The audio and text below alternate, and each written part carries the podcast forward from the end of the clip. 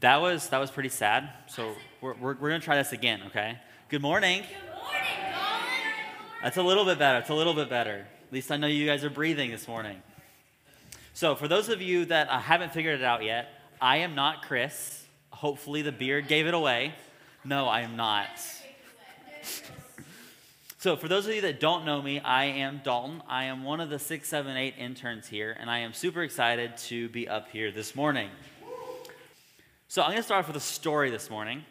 This is a story about somebody in the room. I'm not going to tell you who. Um, but he just found out, he's in sixth grade, going into sixth grade, right before the school year starts, just found out that he made his middle school football team. So he's super excited, and he just tells his mom, Hey, I'm going to go outside and throw the football around, just get, get a little practice in. So what he does is he takes cans, like cans of food, sets them up on a fence, and he's going to try and hit the cans. So he throws the first ball, hits it, no problem. Second one, better than the first. Third one, better than the second. Fourth, so we have a problem. He throws it. It's the best throw he's thrown all day, maybe ever. The only problem is there's a window behind where he's throwing. So when he hits the can, the ball keeps going and goes through the window. Um, and his mom told him, don't break anything. He's like, okay, what do I do now? Okay, I'll just go tell my mom and it'll be fine. So he goes inside and says, hey, mom, you know that thing you told me not to do? It's like, break something? Yeah, well, I kind of just did that. She, not being surprised, ends up forgiving him and says, hey, it's okay. I was expecting you to do something like this. So she forgave him. But how much she loved him and how willing she was to forgive him, it doesn't compare to how much God loves us and how willing He is to forgive us. Which is where we are today. So, we're going to talk about a guy named David. So, David was king of Israel um, in one of Israel's most prosperous times. He's a really cool guy, called, said to be a man after God's own heart. He went from being a shepherd, who, which was considered to be a slave job, to end up being king over all of Israel.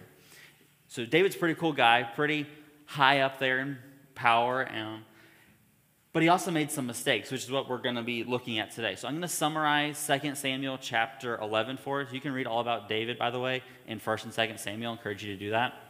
But I'm going to summarize chapter 11 for us, and we're going to pick up reading in chapter 12. So, chapter 11, David is supposed to be out leading Israel's armies at war, but he decided he's going to stay back at the palace. Okay? Already kind of making mistakes here. So he ends up one day just walking around the palace and uh, he sees this girl named Bathsheba and she's bathing. And he's like, I want to know more about this girl. So he ends up finding out a little bit more about her, finds out who she is, and ends up bringing her to the palace and ends up sleeping with her. Shortly after, he finds out that she's pregnant. So he's like, okay, how am I going to cover this up? I have an idea. I'll bring Bathsheba's wife, uh, Bathsheba's husband, uh, back from war where he is, and I'll get him to sleep with her, and problem solved. So Uriah comes back, and David's kind of talking with them, checking on how the war's going, trying to you know be friends with them.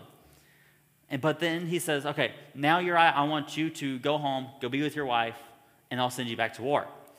Only problem is Uriah doesn't do that. What Uriah does is he stays where the servants of the palace would stay instead of going home to be with his wife. Uriah's like, I'm not going to go and be with my wife. Well, all of my other friends that are off at war aren't able to be with their wives. So I'm going to stay here. So David finds out and he's like, okay, he's not going to go and be with his wife. I have to come with another plan. So he ends up sending Uriah back to Joab, who's leading the armies instead of David, with a note for Joab that basically puts Uriah at a point in where the fighting is the most dangerous, and Uriah ends up dying in combat. So then David takes Bathsheba to be his wife, which is where we pick up in 2 Samuel chapter 12. The Lord sent Nathan to David. When he came to him, he said, There were two men in a certain town, one rich and the other poor. The rich man had a very large number of sheep and cattle, but the poor man had nothing except one little ewe lamb he had bought. He raised it, and it grew up with him and his children. It shared his food, drank from his cup, and even slept in his arms. It was like a daughter to him. Awesome. Pass it to somebody else.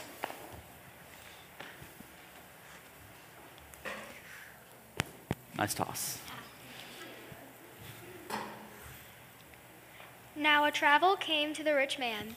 But the rich man refrained from taking one of his own sheep or cattle to prepare a meal for the traveler who had come to him. Instead, he took the ewe lamb that belonged to the poor man and prepared it for the one who had come to him. Mm. Oh. Keep going.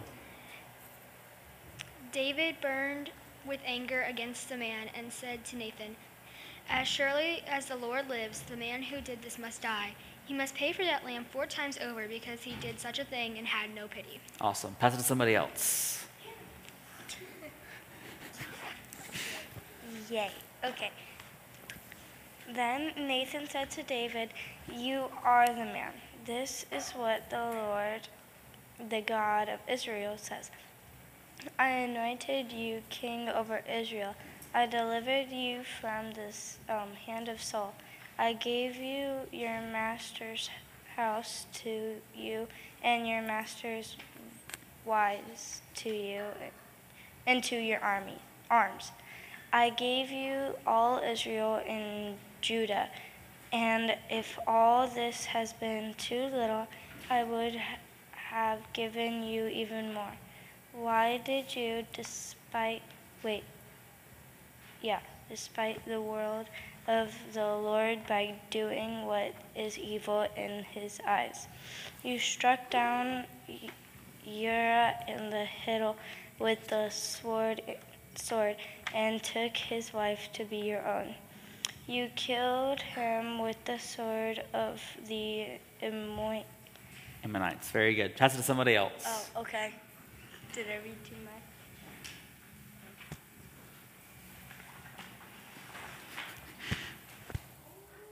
much? Almost. Almost.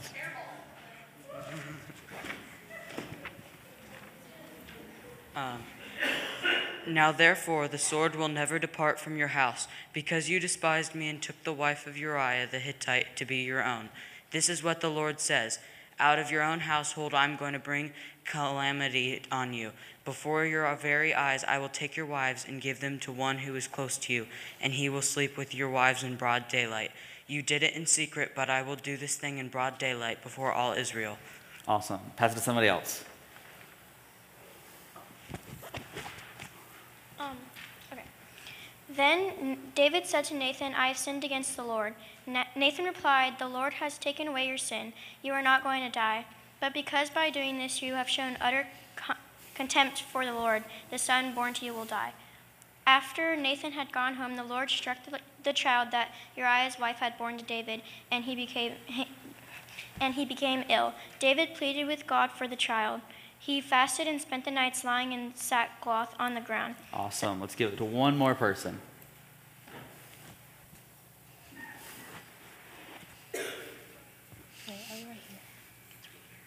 The elders of his household stood beside him to get up from the ground, but he refused and would not eat any of the food with him.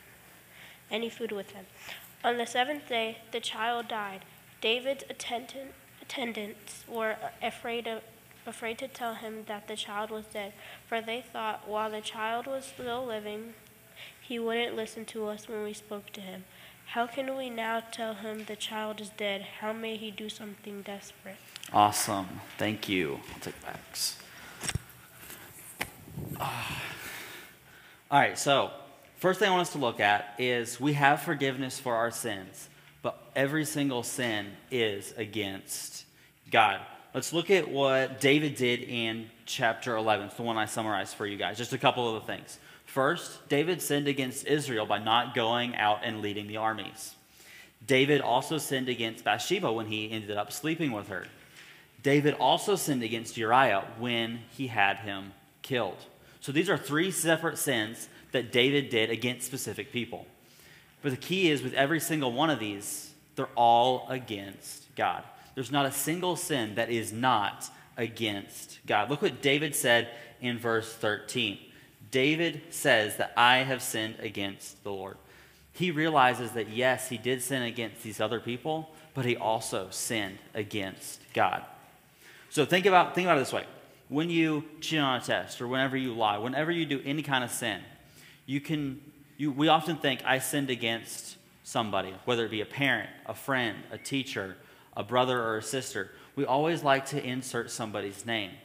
But the key is every single sin is against God. So back to the story I told you guys at the beginning when I kind of tossed the ball through the window and broke the window. I sinned against my mom, but I also sinned against God because He says to obey your mother and father, and I didn't. So I sinned against my mom and God at the same time. Any sin we commit is against God. With that, sometimes there might be consequences for our sin. Nathan said to David, The Lord has forgiven you, right? That's what Nathan said in verse 13. That's the same way with us. Yes, we are forgiven of our sin. Like David was. He was forgiven of our sin, his sin, but he still had a consequence for it. Look at verse 13 through 18 again, real quick. Then David said to Nathan, I have sinned against the Lord. Nathan replied, The Lord has taken away your sin. You are not going to die. But because by doing this thing you have shown utter contempt for the Lord, the son born to you will die. A consequence. After Nathan had gone home, the Lord struck the child that Uriah's wife had born to David, and he became ill. David pleaded with God for the child. He fasted and spent the nights lying in sackcloth on the ground. The elders of his household stood beside him to get him up from the ground, but he refused. He would not eat any food with them. On the seventh day, the child died. David's attendants were afraid to tell him that the child was dead, for they thought while he was still living, he wouldn't listen to us. Why then would we spoke when we spoke to him? How do we tell him that the child is dead? He may do something desperate. So we see that what Nathan says. He says, The Lord has forgiven you. You are forgiven of your sin, but there's still going to be a consequence for it. That's the same way with us. We are forgiven of our sin, but sometimes we might have to deal with a consequence. Thinking about it this way in Luke chapter 23, Jesus is on the cross, and he ends up having a conversation with one of the other criminals on the cross. To be on the cross, you have to commit a pretty serious crime. So the person next to him had committed a serious crime. He was up there on the cross. But Jesus, Jesus has a very interesting conversation with him. Again, go look at that full conversation in Luke chapter 23. But Jesus says this Truly I tell you, today you will be with me in paradise. Here's a question Was the, that guy forgiven? Yes, he was. But did he still have a consequence for his sin? Yeah, he still ended up dying on the cross. He had that forgiveness, but he still had to deal with the consequence. So, with back to my story that I told you guys at the beginning, the ball went through the window. I sinned. I was forgiven, right? My mom said, You are forgiven. But I still had to deal with the consequence. See, when I don't know if you guys know this, but when glass breaks, it kind of goes everywhere. And some of that ended up messing up the ball, and I had to work a little bit, a consequence, to be able to buy a new ball.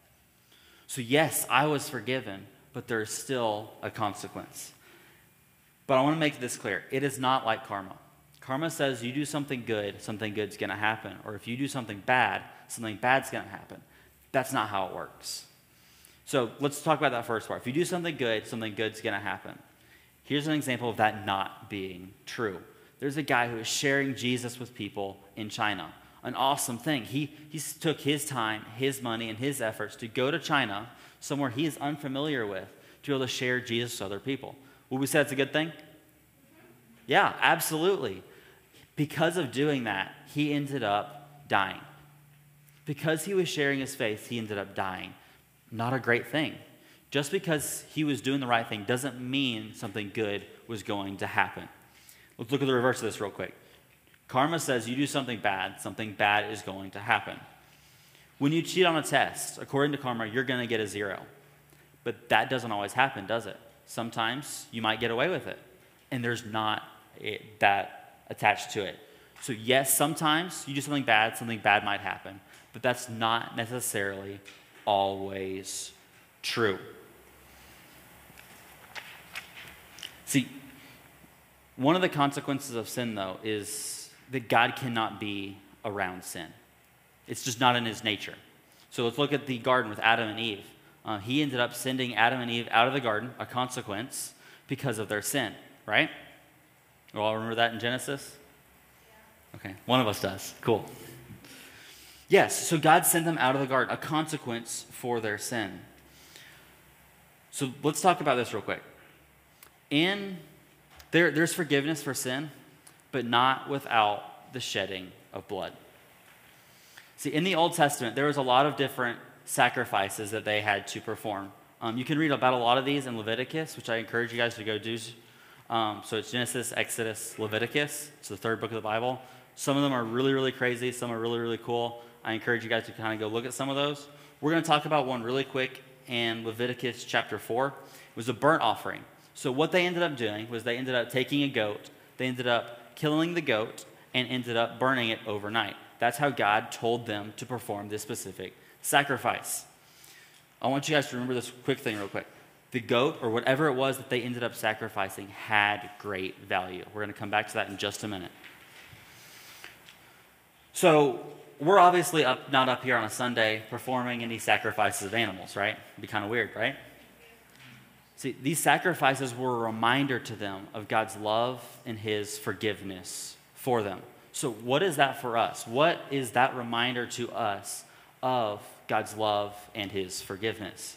Well, that's Jesus. Let's take a look at Hebrews chapter 9, verses 11 through 14. I'll read it for us real quick.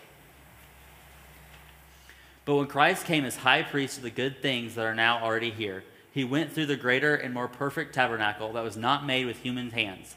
That is to say, it is not part of this creation.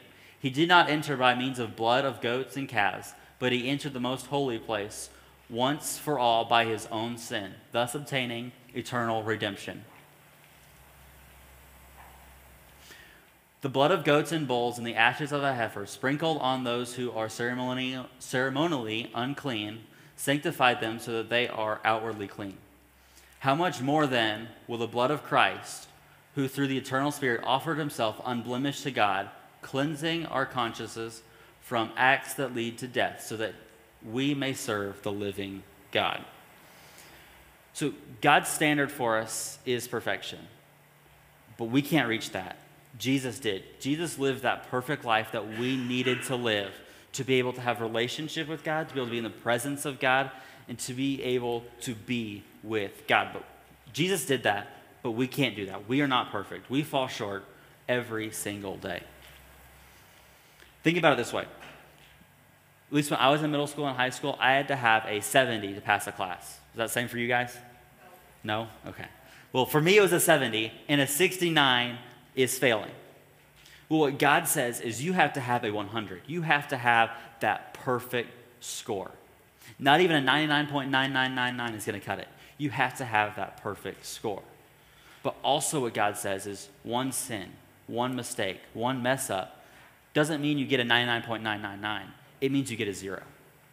But what Jesus does is he, he got that 100, and he gives each of us that 100 while taking the zero on himself. Yeah. So instead of getting that 100 that he earned and that he deserved, he took our zero that we deserve on himself. He takes our sin on himself and gives us that 100. He sacrificed his blood to atone for our sins. He was that sacrifice for us, like they had in the Old Testament. So on your paper, I think it's on the back at the bottom, maybe there is something that says something along the lines of, I'm going to sacrifice blank this week. So, what, what is the purpose of that?